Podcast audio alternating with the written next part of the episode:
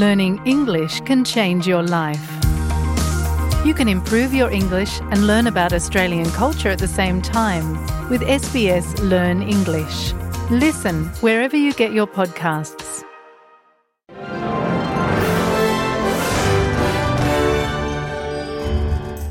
Welcome to S B S News in Easy English.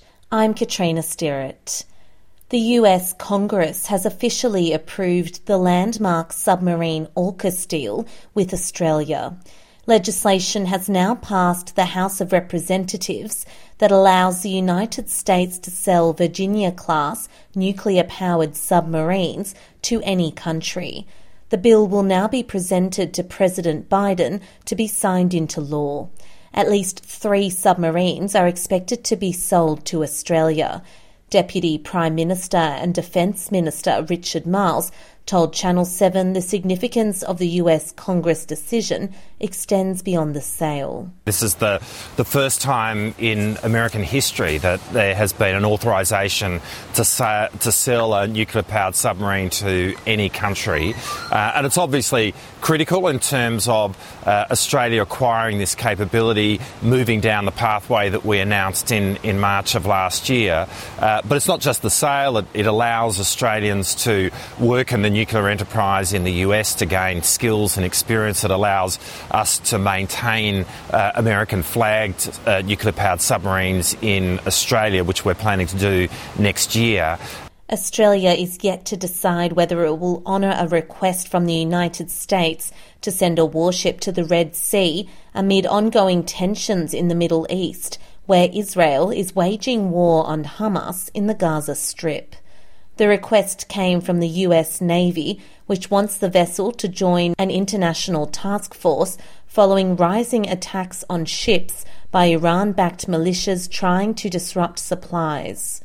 Appearing on Sunrise, acting opposition leader Susan Lee said if Australia doesn't accept the U S request, she will seek answers from the Labor government as to why not. Now, this is a serious request from our closest ally. Obviously, the Red Sea is a critical part of the world when it comes to international shipping and international trade. I genuinely want to know, if the government is not going to accept this request, then why not? We've just seen the U S Congress pass critical com- components of AUKUS, and that underscores the really important geostrategic relationship between ourselves and the U S at this critical time. So we should support our closest ally. We should genuinely consider their request. If we're not going to do that, then I want to know why. Millions of Australians are minimising expenses, and many will be unable to spend any extra on Christmas festivities. Research from the Salvation Army found more than five point three million people will not be able to afford a Christmas meal this year, and thirty percent of parents are worried their children will have no presents. The survey of more than two thousand people found almost sixty percent felt more stressed this holiday season compared to thirty-one point six percent the same time last year. Almost one in seven parents worried their children would go without a traditional Christmas Day meal, and more than seventy percent of people surveyed are more mindful about how much they are spending. Commanding officer at the Salvation Army, Brendan Nottle, says many people will rely on charitable support to get by this Christmas for the first time. Salvation Army conducted research recently and found that sixty-two percent of people this Christmas are saying they're really feeling financially stressed. And more than that, we're actually seeing that forty-eight percent of people that visited Salvation Army service this year have done so for the very first time. And soprano ace Glockner-Chanal and pianist-composer Benjamin Martin are sharing a stage at the Sydney Opera House and a message of peace.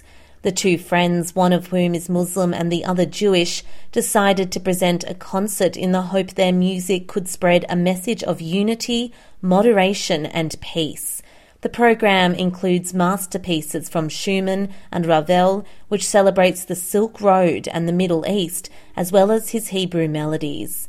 Miz Chanal promises the audience will experience something real, truthful and beautiful at the Opera House. That was S B S News in Easy English. I'm Katrina Stirrett.